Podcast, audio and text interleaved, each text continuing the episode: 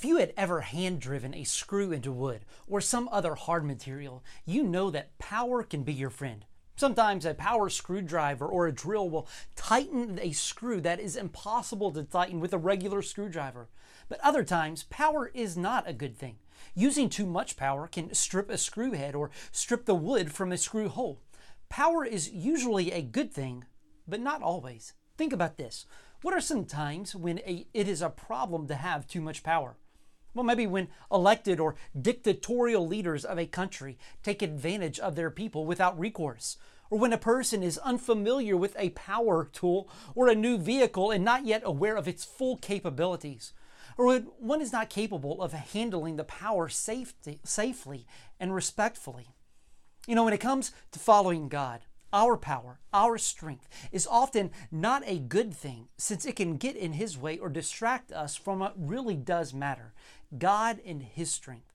There is a thread running throughout the Bible that shows us that God is not impressed by the things that often impress us. God often uses men and women who don't impress us to wow us. We don't cheer for them just because they are nobodies. We cheer for them because they realized they are somebody with God on their side. And that gives us hope. In this session, we will see that God's patient, loving kindness once more has he, as he responded to the desperate cries of his people.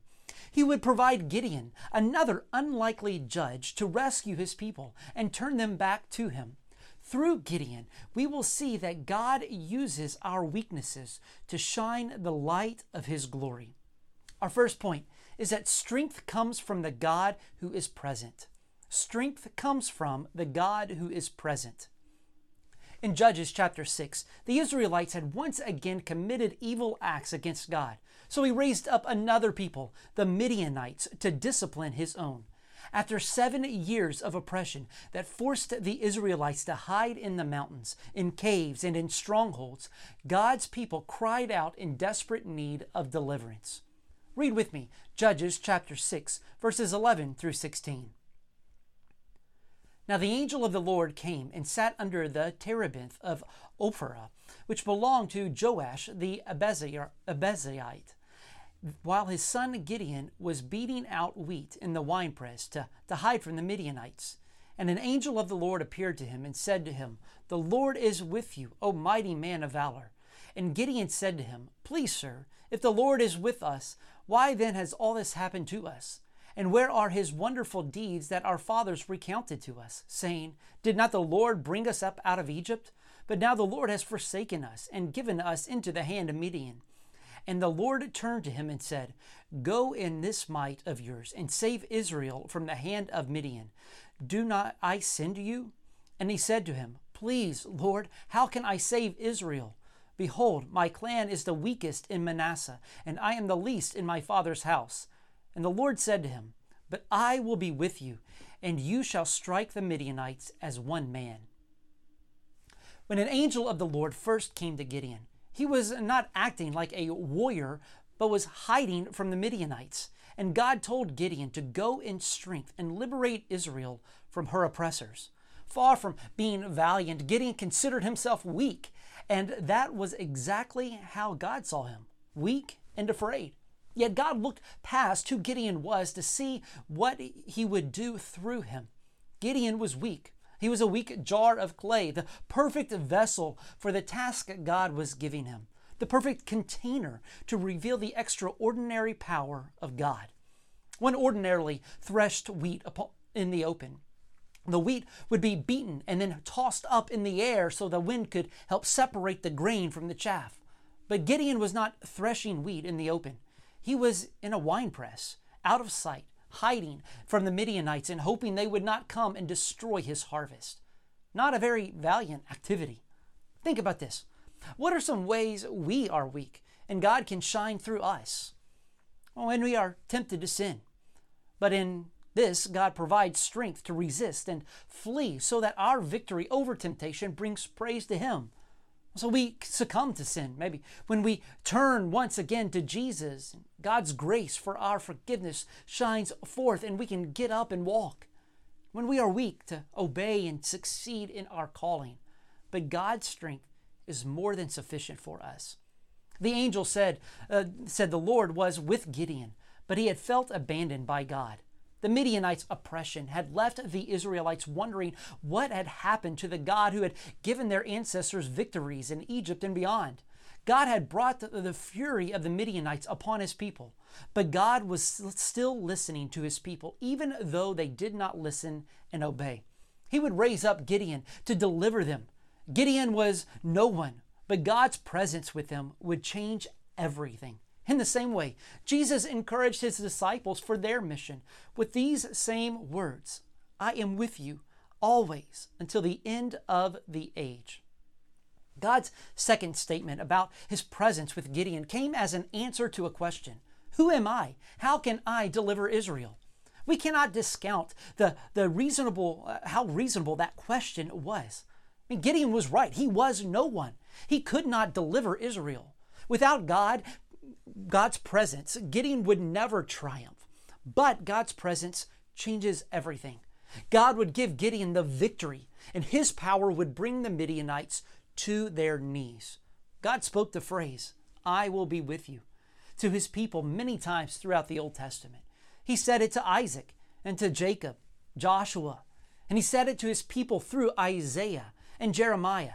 And this phrase was used to encourage others who followed God such as when Israel said to Joseph, I am about to die, but God will be with you. Scripture promises that God is with his people, yet it is easy to feel afraid and weak. We want to believe God will be our strength, yet we waver. God's words, I will be with you, meant Gideon was ready for the task at hand because God was ready. But even this assurance was not enough to make Gideon brave. Our second point is assurance comes from the God who is patient. Assurance comes from the God who is patient. Judges chapter 6 verse 34 says that the spirit of the Lord clothed Gideon. Clothed with the Holy Spirit, Gideon rallied his people behind him to fight off their oppressors, the Midianites. The stage seems set for Gideon to step forward and to rescue God's people through his divine power. But that is not what we see happen next. Read with me Judges chapter 6, verses 36 through 40. Then Gideon said to God, If you will save Israel by my hand, as you have said, behold, I am laying a fleece of wool on the threshing floor. If there is dew on the fleece alone, and it is dry on all the ground, then I shall know that you will save Israel by my hand, as you have said. And it was so. When he rose early next morning and squeezed the fleece, he wrung enough dew from the fleece to fill a bowl with water. Then Gideon said to God, Let not your anger burn against me. Let me speak just once more. Please let me test just once more with the fleece. Please let it be dry on the fleece only, and on all the ground let there be dew. And God did so that night, and it was dry on the fleece only, and on all the ground there was dew. Gideon asked God for a sign, and then a second sign, even after the angel of the Lord had already validated his message with a sign of fire from a rock. We need to see Gideon's request for what they were doubt. God had been quite clear in his instructions and promises to Gideon. There was no confusion or misunderstanding, but Gideon struggled with disbelief and distrust. He just couldn't take God's word for it. So, laying out a fleece is far from a commendable example to follow. It's a sign of one's doubt in God's calling. Doubt. We might be able to excuse Gideon's request for a sign. I mean, at least the first one. But even after the first fleece turned up exactly as he had prayed, Gideon still wasn't sure. Perhaps Gideon rationalized his results. Only the fleece was wet this morning, simply because it had been soaked up all the water around it. His anxiety was choking out his faith. And so, once again, he gave in to his doubt and faithlessness and asked for yet another sign, which God would give. Laying out a fleece. Anyone who has been called by God to do something that strikes fear within them or causes one to feel anxious or overwhelmed can surely relate to Gideon. I mean, wanting assurances of future steps, right? I mean, it's possible that we too may have laid out a figurative fleece for even a multiple ones before God. Thus, we shouldn't condemn Gideon, but we should learn from his negative example and do it rightly. We must remind ourselves that God's word given to us is perfect. Right? We may not always be comfortable with what God has called us to to do, but we might not even like it, right? But trusting in him in faith at all times, even through our weaknesses. It's what spiritual maturity looks like. Think about this. What are some reasons we are tempted to lay out a fleece instead of take it God at His word? Maybe we are afraid of what obedience may require. God's calling may, may seem beyond our own abilities, and, and we don't like to be in over our heads with anything. Maybe we struggle to rest in God's power and presence to accomplish what He has called us to do, or we are hoping for a way out of God's calling. Gideon's fear and doubt were, were not met with rebuke, but rather with grace. God was in no way required to grant Gideon's request for a wet and then a dry fleece. If God were human, he'd likely thrown up his hands and given up on Gideon. But thankfully, God is no man. Instead, God extended patient grace of Gideon to Gideon, and he does the same for us as well. Listen to this quote from R.C. Sproul. Long suffering, forbearing patience is to be the Christian's reflection of the character of God. It is part of God's character to be slow to anger and quick to be merciful. One of the simplest definitions of grace is an undeserved gift. Though Gideon did not merit the signs he asked for out of his doubt, God graciously gave them anyway. God shows us his grace when he saves us and forgives us, loves us and helps us, but also when he patiently walks with us through our fears. Though we shouldn't be afraid, sometimes we are. Though we should believe, sometimes we struggle. Though we should obediently walk on the path He has set before us, sometimes we're too anxious to take the next step. And sometimes we trip and fall. God responds to these doubts and fears with grace, not wrath. God lovingly and patiently meets with His children where they are to take them where they need to be. This is what spiritual growth and maturity looks like. God changing us slowly but surely, moment by moment, to trust Him more and live more like Him. How has God shown you patient grace when you were afraid regarding His calling? Our last point is victory comes from the God who is powerful. Victory comes from the God who is powerful. Most of us would never worry about having too much money or time or ability. Similarly, the leader of a rebel army likely would never worry about having too many troops. In warfare, the more troops, the better. But unbeknownst to Gideon, having too many troops was precisely his problem. Read with me Judges chapter 7, verses 2 through 7. The Lord said to Gideon, The people with you are too many for me to give the Midianites into their hand, lest Israel boast over me, saying, my own hand has saved me. Now, therefore, proclaim in the ears of the people, saying, Whoever is fearful and trembling, let him return home and hurry away from Mount Gilead. Then 22,000 of the people returned, and 10,000 remained. And the Lord said to Gideon, The people are still too many. Take them down to the water, and I will test them for you there. And anyone of whom I say to you, This one shall go with you, shall go with you. And anyone of whom I say to you, this one shall not go with you, shall not go.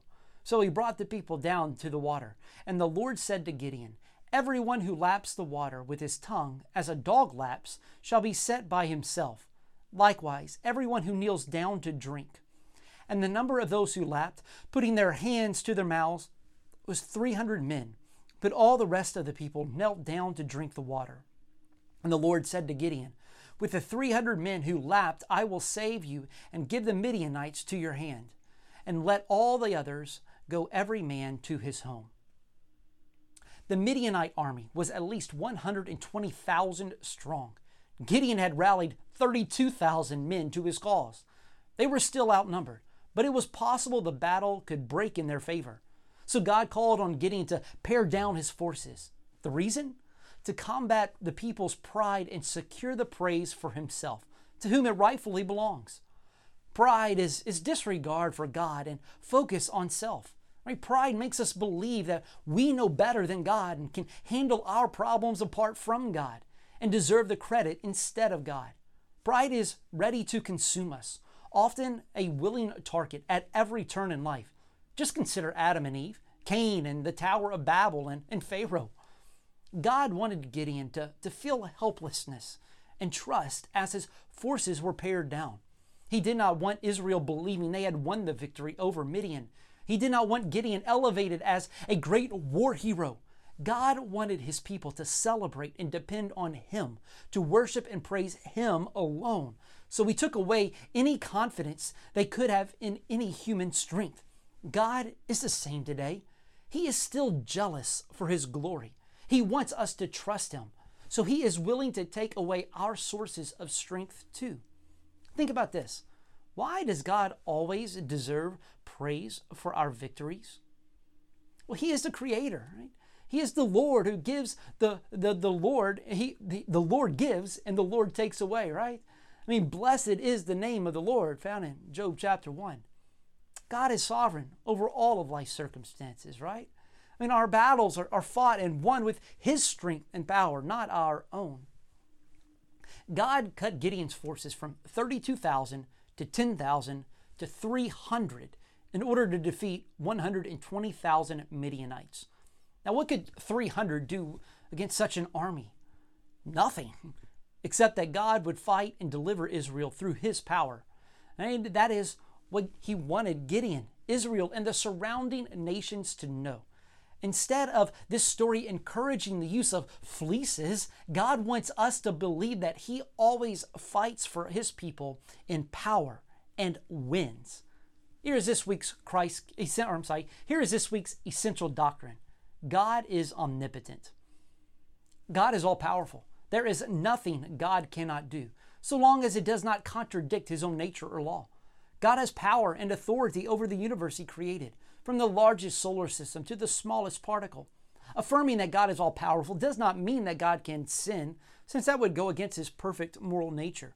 As Christians, we rest in the belief that God, the God who has all power, is good, and we gain great comfort by knowing that an all powerful God is working for our good and joy.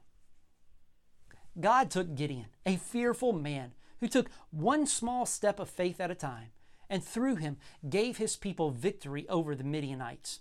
But God used Gideon and his army of 300 for much more than that. He used them to show the Israelites his power and whom they could rely on for even greater victory. Sound familiar? Hey, Jesus was a nobody from a throwaway town. He was not a trained religious, political, or military leader, but using a small ragtag group of men, Jesus turned the world upside down, or perhaps more accurately, right side up. Jesus' message was one of victory, not over the faith in not over the Romans, but over sin and death through faith in him. Just as God wanted the Israelites to see that victory over the Midianites was by his power alone, Jesus showed that there is only one way to experience victory over sin him. And now it's our turn. We are the Gideons of this generation.